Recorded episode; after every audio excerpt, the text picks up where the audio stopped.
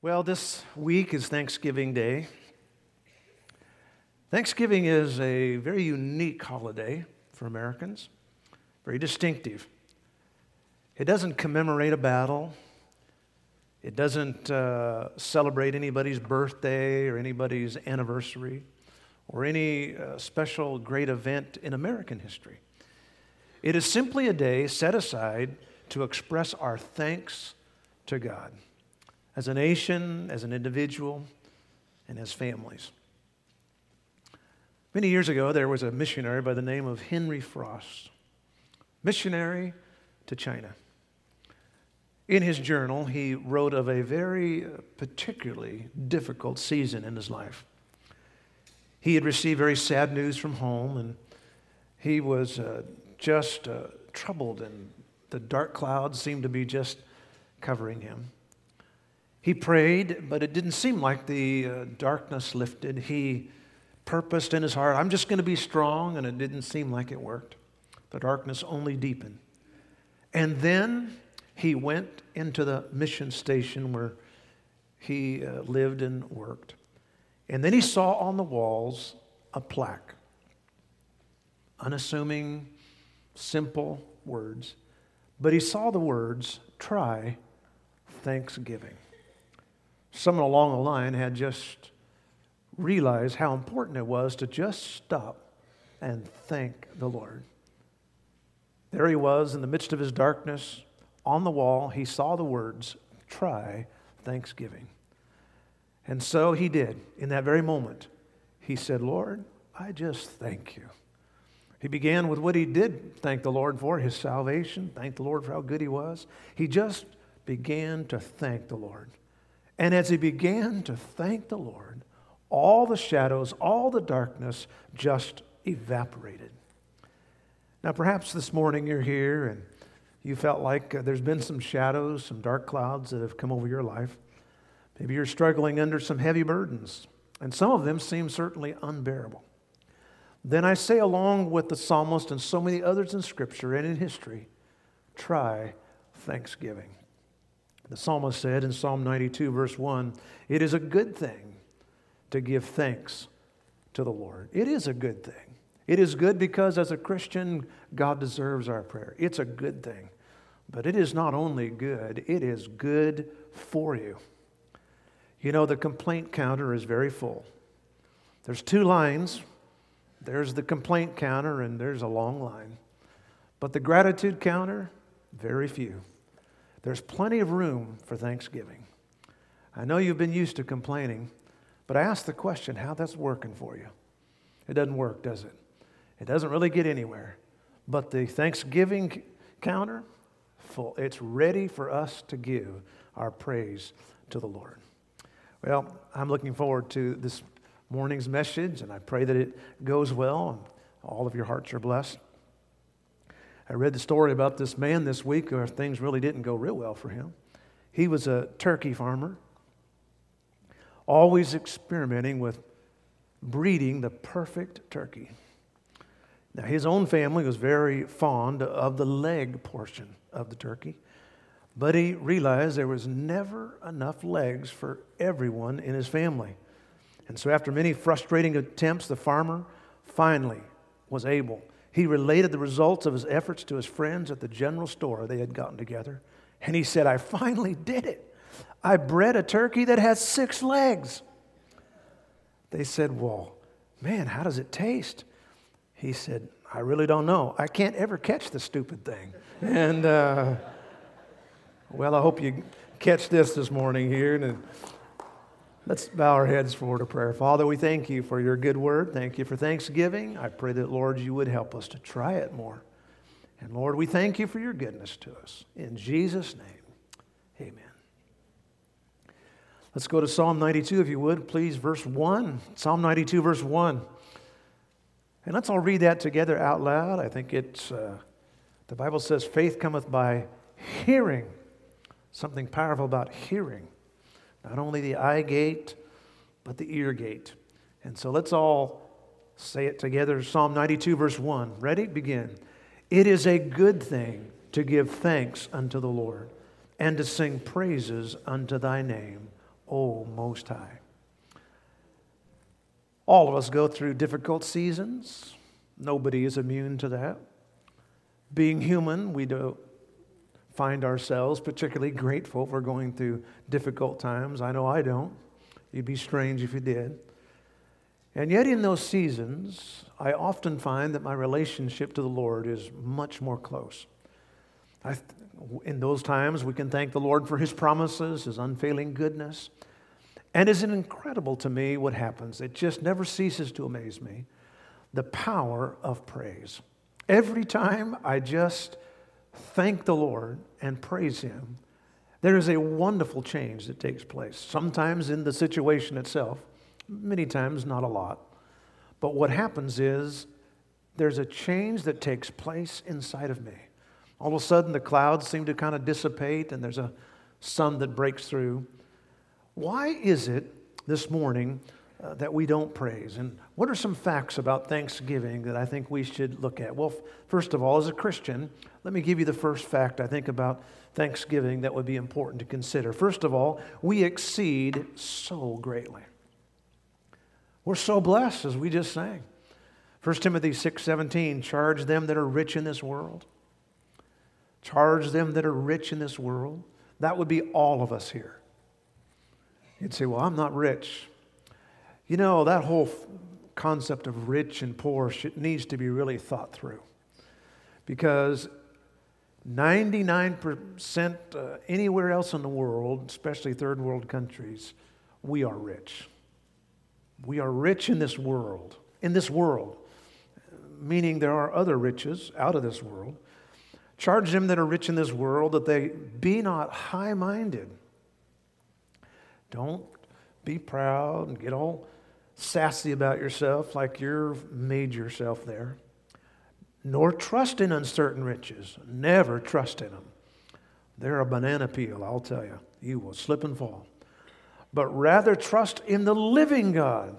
And let's say that last little phrase together who giveth us richly all things to enjoy. Really? Wow. God says we are so blessed. And He gave us all those things to enjoy. Now, some people feel bad about having riches. You know, uh, we were able to get a new car here. We've been saving for five years, and uh, it's a beautiful car. And uh, so now we don't, we call Pauline Miss Fancy Pants because uh, she has this new car she drives around. Just because my car is a 1958 uh, car, that's okay. But um, no, the fact is, we're very grateful for that. And, you know, the truth is, uh, God, it's okay to enjoy nice things. You don't have to feel guilty about enjoying nice things. In fact, what it says, we can enjoy it richly. It's okay to enjoy that steak richly. It's okay to enjoy, you know, a, a, walk in the beautiful, cool fall morning and to enjoy the beautiful uh, scenery, uh, hear all these colors on this campus, for example. I drove through the little prayer forest uh, yesterday and just was amazed. What a beautiful little place there. It's just a picture perfect uh, for families, for sure. But uh, the, all the things the Lord has done, it is okay to enjoy the food, the, the niceties of life, the scenery. It's okay to enjoy it and to enjoy it richly. The sad thing is, so many Americans are so rich and yet don't enjoy they don't enjoy it richly. In fact, they don't even enjoy it at all.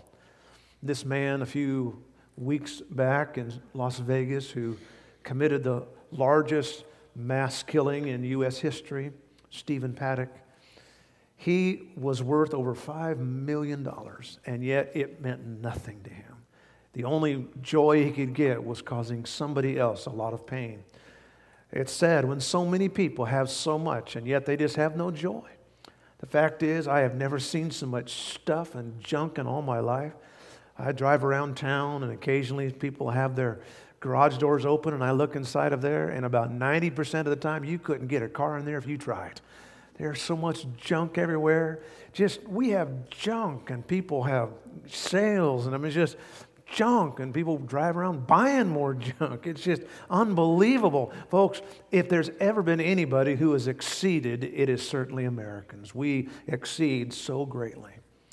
And sadly, we expect unbelievably so much. There's a second fact I think is important to realize is that we expect so much. Now, it's a well known fact that the entitlement mindset has been deeply ingrained into pretty much every area of life, especially advertisers.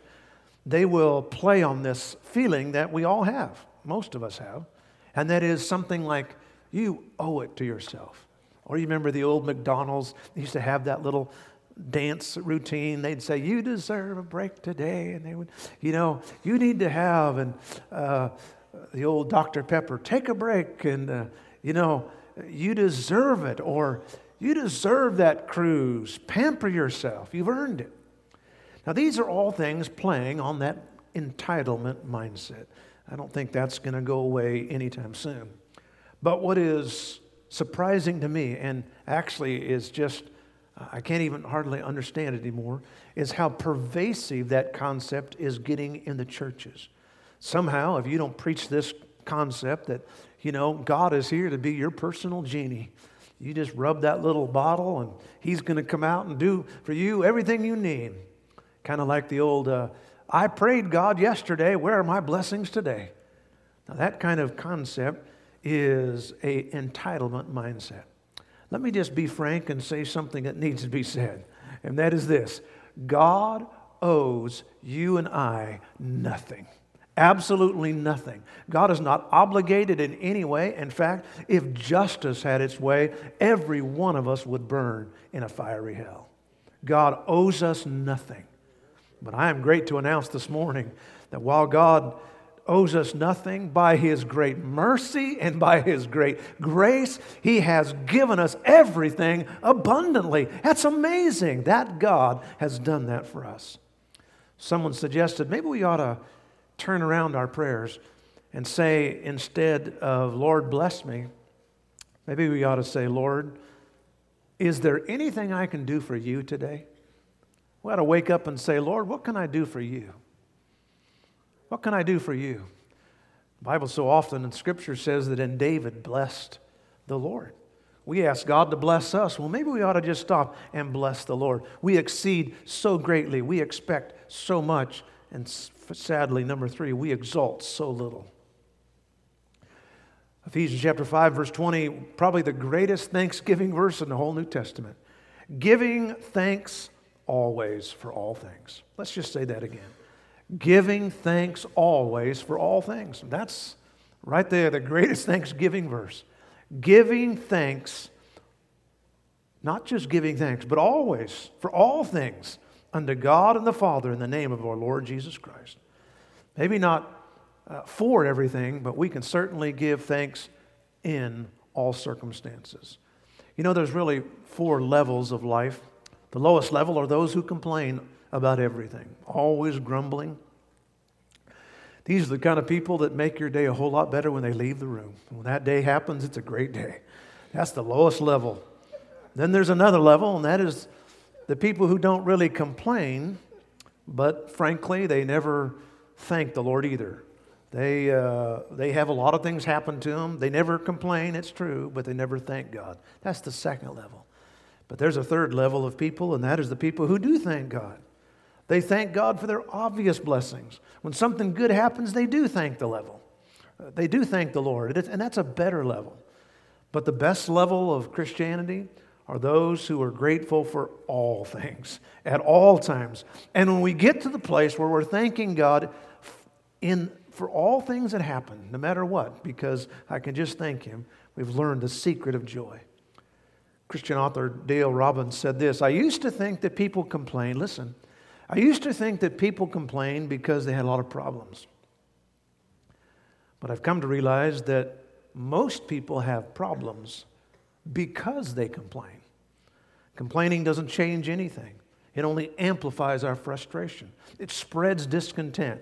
And it is absolutely an open invitation to the devil to mess with us. Complaining makes us miserable.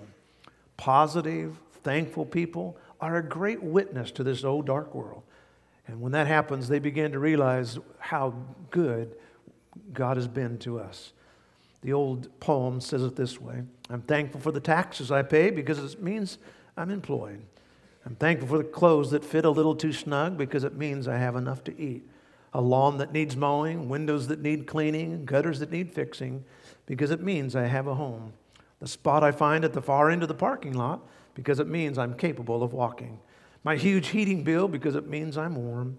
The piles of laundry and ironing because it means my loved ones are nearby. The alarm that goes off in the early morning hours because it means I'm alive. And the weariness of my aching muscles at the end of the day because it means I've been productive. Why should we try Thanksgiving? There are three reasons, I believe. The first one is this it is the mark of a growing Christian. We all want to grow in the Lord. 1 Peter 2 2 is newborn babes.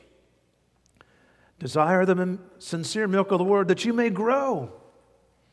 God wants us to grow, not just stay babies in the Lord. Now, I love babies. We love babies in our home. We love babies in this church. And we better love babies in this church for sure. We love them. But I will say one thing about babies they are ungrateful little things. Ungrateful, absolutely. that little baby has colic. You pick that little baby up, and you walk around with that baby, and you rock them, you know. And you can do that for two solid hours. Wear your legs out, wear your arms out. You're tired, you know, you just want to lay down. And finally, you lay that baby down for one second, and they will scream bloody murder as though you hate them. Why did you put me down? And I have never yet had a baby say thank you, ever. They just don't say thank you. Now they learn more or whatever that is. I don't know those little sign language. We have several of our grandkids and they'll come up and they can't talk, but they got the sign language. I don't know how they figure that out, but boy, they got it out. They want more. Thank you. When we realize that we are being thankful, we realize we're growing. Psychologists tell us that sincere gratefulness, thanksgiving, is the healthiest of all human emotions. And if we don't have it Thanksgiving, it actually has the opposite effect. Look what it says in Romans chapter 1 verse 21. Here's what Paul said about people who don't thank God. For although they knew God, they neither glorified him as God nor gave thanks to him. And look what happened. If you don't give thanks to God, your thinking becomes futile and your foolish heart will become darkened. Woo! That's some serious verse right there. God says if we don't practice thankfulness, if we just spend our mind with this negative feeling, I told my wife the other day, some of those folks in the Costco parking lot, they look like axe murderers. I mean, uh, the, the look on their faces, I mean, to tell you, just like, do not take that spot. I will kill you. I have a machine gun in my car. I will get, I will blow you away. Don't take that spot. And uh, I don't know what it is about some of these places. Like, what is the deal with these people? I mean, come on, let, tell your face you're happy. It's a good day. I promise you, I won't steal your space. And uh, I remember a few Christmases ago, I'd been circling around looking for a perfect space, and I found this one space right in front of Marshall's. I thought, this is it. Boy, I tell you what, I waited patiently. I had my blinker on. I'm going to go into that space. I, I mean, I did everything like a polite person was supposed to do. And I waited for that person to back out. I was sitting there thinking, this is a beautiful Christmas season. And uh, just as I was ready, just as that person backed out, I mean, instantaneously, this wild woman drives right in there and she parks and just ran into Marshall's. I stood out there just kind of staring at her thinking, hmm, boy, I tell you one thing right there. I'll tell you one thing, you better, you can't be too polite, I for sure. But you know what? God wants us to be thankful. He wants us to be grateful and not just push everybody away.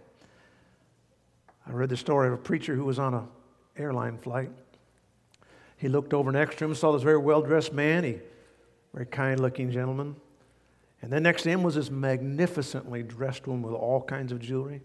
But she was complaining, boy, complaining about everything, grumbling about the flight, the weather, the news, the food, the service, you name it, always complaining.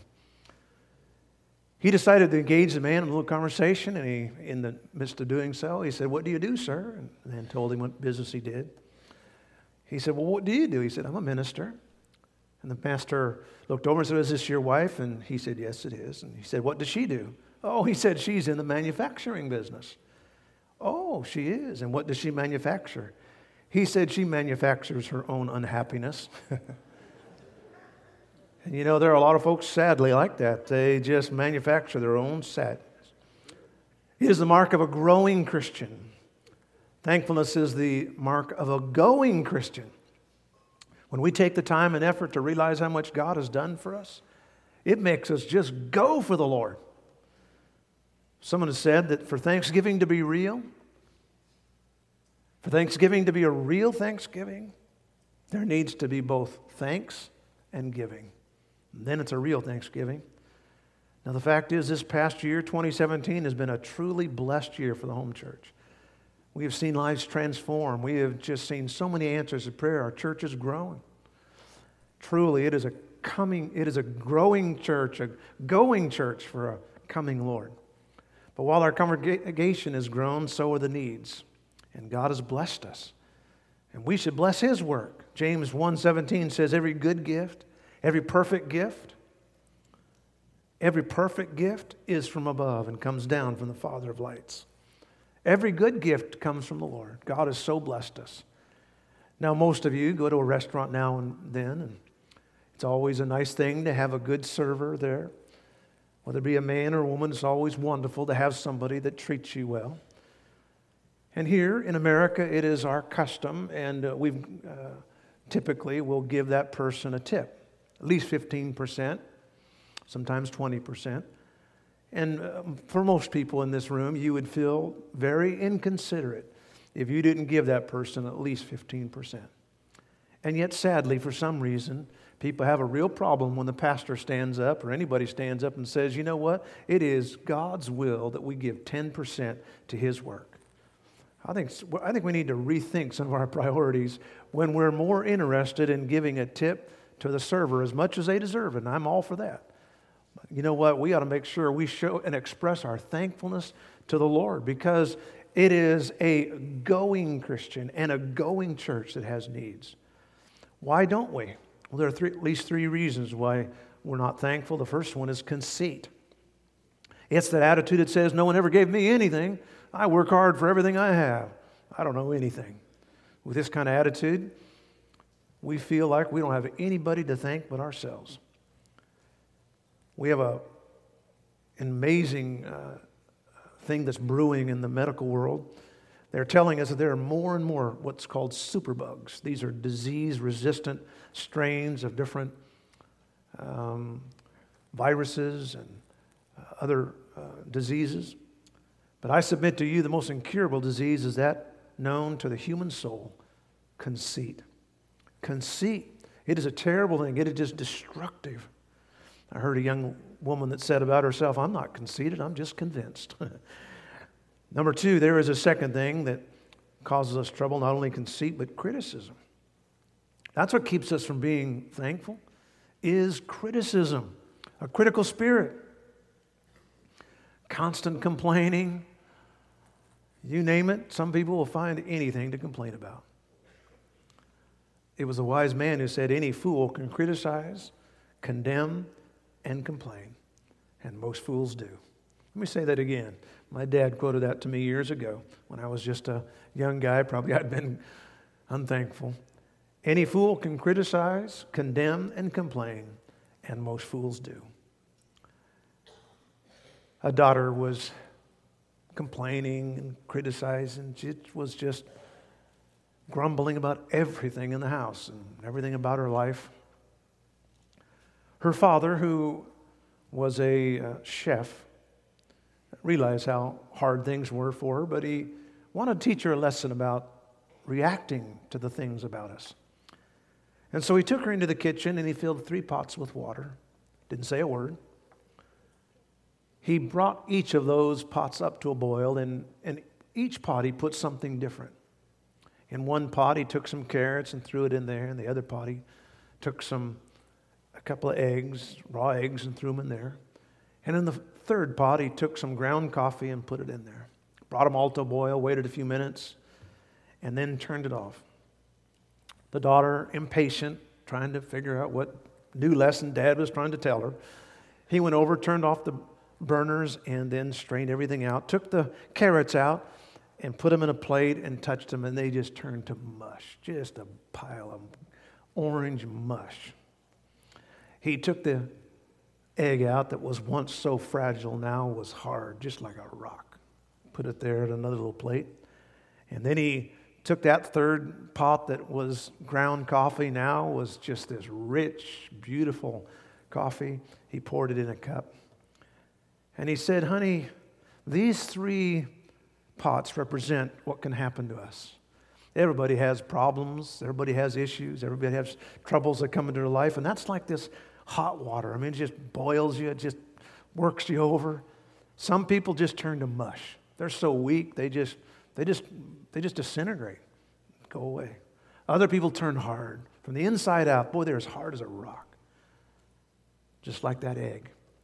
Others, they don't change, they change the environment around them, like coffee. Coffee just begins to go th- all throughout the water, and then you have a rich, deep cup of coffee.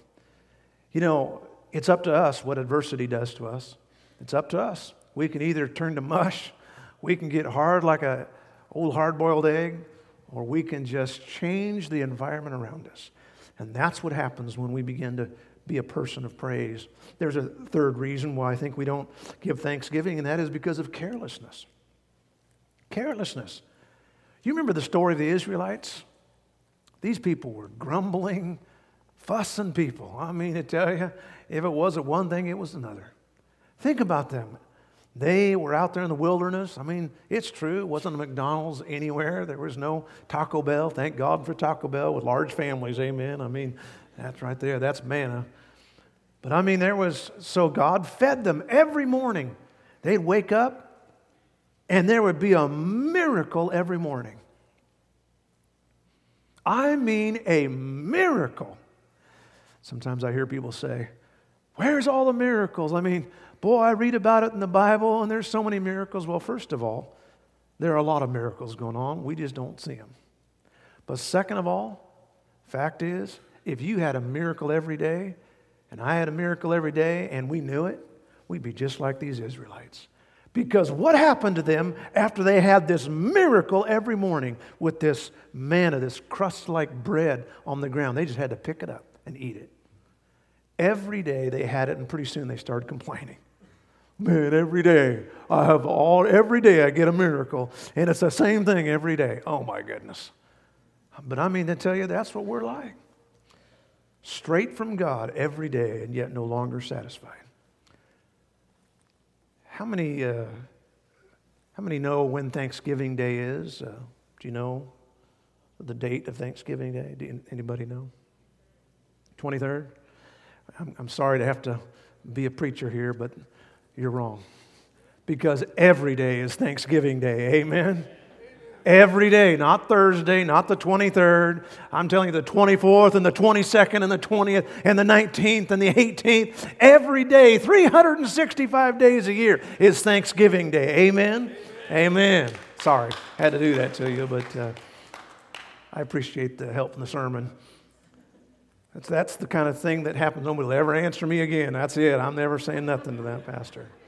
He's going to make fun of me there was a family who was at church, and in church there, they were listening to the different testimonies, and they heard about one couple whose heart was broken, but uh, because their son had been killed in a battle, and the family, in honor of their son, gave a large gift to the program of the church. And it was a very beautiful moment, very touching moment. On the way home, that one particular couple was driving home. And the wife said to her husband, she said, uh, Honey, I think we ought to do the same thing. I think we ought to give a gift in honor of our son.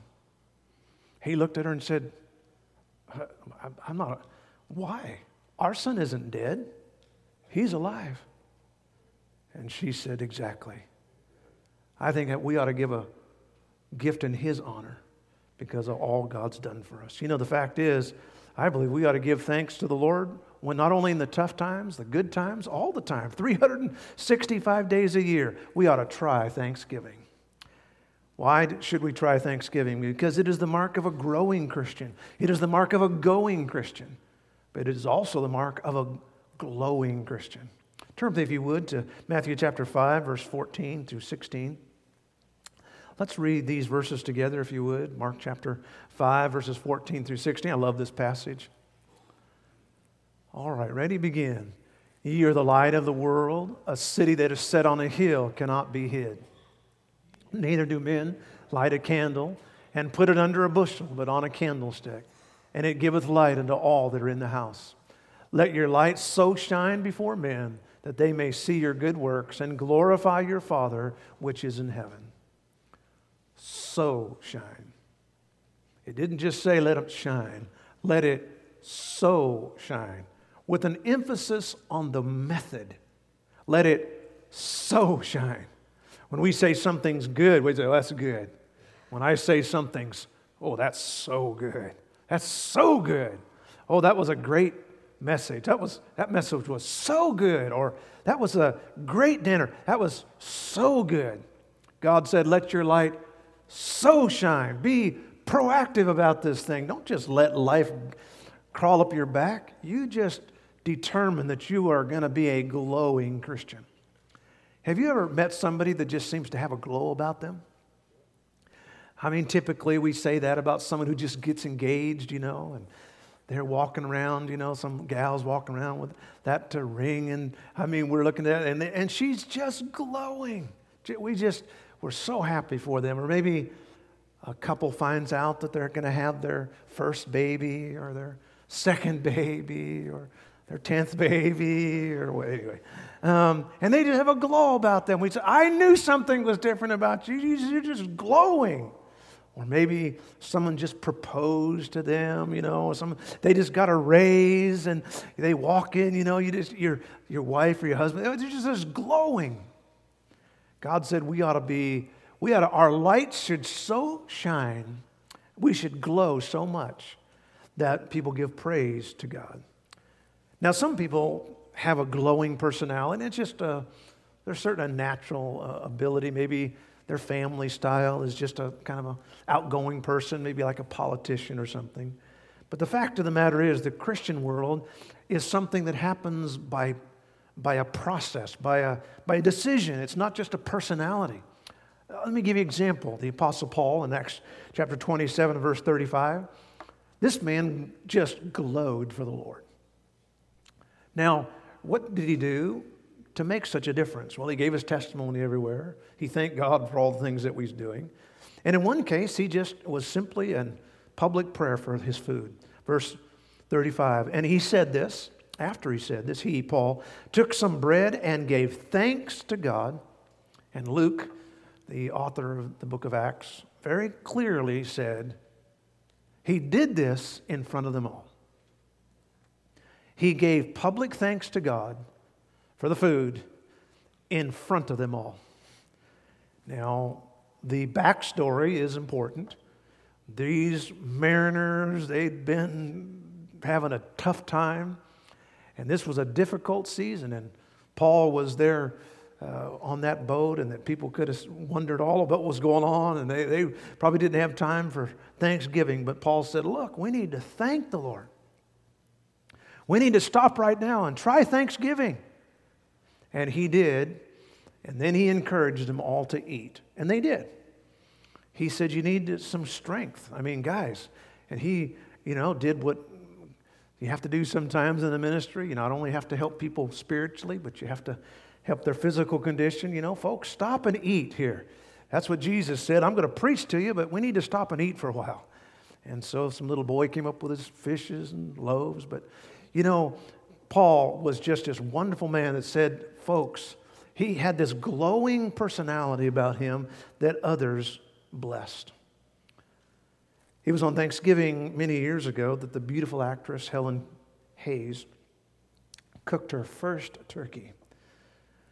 Helen Hayes was more accustomed to the stage than the kitchen, But before serving it, she announced to her husband and her son, she said, Now look, this is the first turkey I've ever cooked. And if it isn't right, I don't want anybody to say a word. We'll just get up from the table, no comments. We'll go down to a restaurant, we'll have dinner. So she went into the kitchen. She came back into the dining room, turkey on the plate, and she found her husband and her son seated at the table wearing their coat and their hat. Ready to go, never not a word. now, I'm not sure what they were glowing about, or, but the fact is, you know, we do need to give energy to one another. We need to be people who think about the folks around us. Someone suggested that the main difference between a prison and a church is thanksgiving. Imprisoned criminals spend every waking moment griping. But when a criminal becomes a saint, a prison becomes a church for him. But when a saint gives up gratitude, even a church becomes a prison. It's thanksgiving that means the difference between a church and a prison. There was a fable about a man who discovered that Satan's barn. I mean, he went there and he discovered this barn that had all of the seeds that the devil ever used. The man went up to Satan and he looked at him and he said, uh, What are these seeds for? And what do you do with these seeds? He said, Oh, he said, These are great seeds. These are seeds of discouragement. The man said, What do you do with these seeds of discouragement? He said, I plant them everywhere. I plant them in the hearts of husbands and wives. I plant them in the hearts of children and young people. I plant them in the hearts of pastors and people, and I plant them all over. And he said, It's my most effective seed. It grows up and it is very destructive. The man said, Well, is there any um, place that that seed doesn't work? And Satan said, Well, actually, there is. There's one place that the seed of discouragement has never sprouted. And the man said, What is that? He said, That is in a heart filled with praise. I've never yet been able to put a seed of discouragement in a heart of thanksgiving. You know, it's a funny thing about us as humans. We're so tendency to just go to the bad or go to the negative or complain.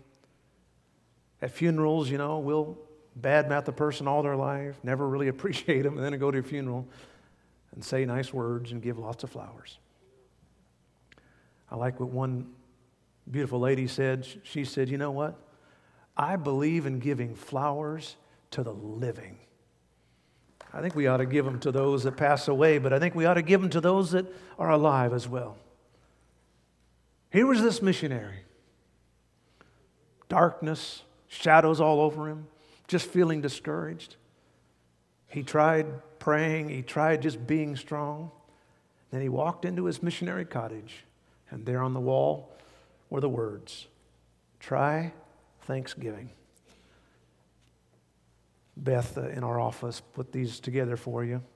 There's one in your worship folder, or there's some out there, or wherever you can get another one if you need one. But I encourage you to take this little plaque, as it were, put it in your car, or put it on your refrigerator, or put it in your Bible, or put it someplace where you'll see it.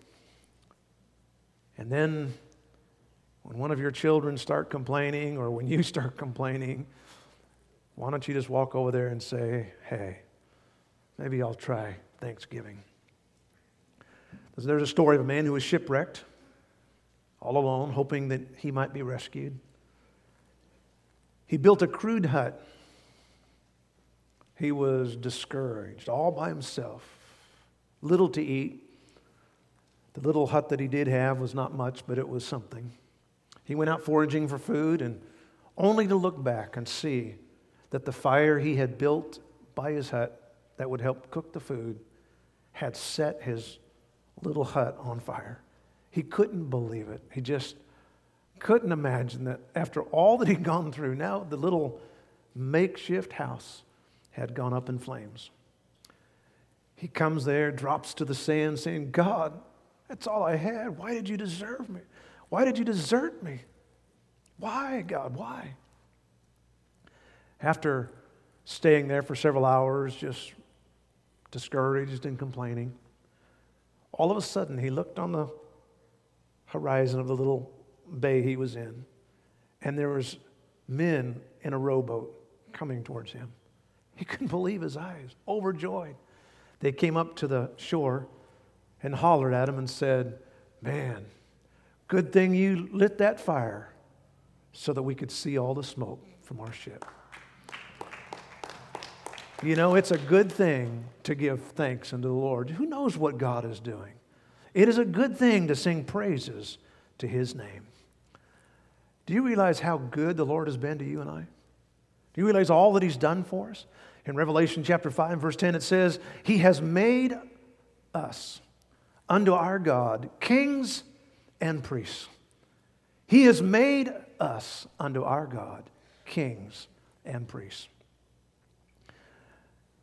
The old preacher R.G. Lee, the uh, late pastor of Bellevue Baptist Church in Memphis, Tennessee, he uh, tells the story of back in yesteryear, he got on a train, he had been preaching, he was very tired, talked to so many people, he just wanted to be just kind of left alone for a little while. Love people just needed a, a break. But of all things, he's, uh, a, a man sat next to him who was a, a, a reverend, uh, one of these clerical ones who wore his collars backwards and sat next to him. It just seemed like he wanted to talk. He talked about this, talked about that, finally asked Dr. R.G. Lee, he said, Sir, what do you do for his living?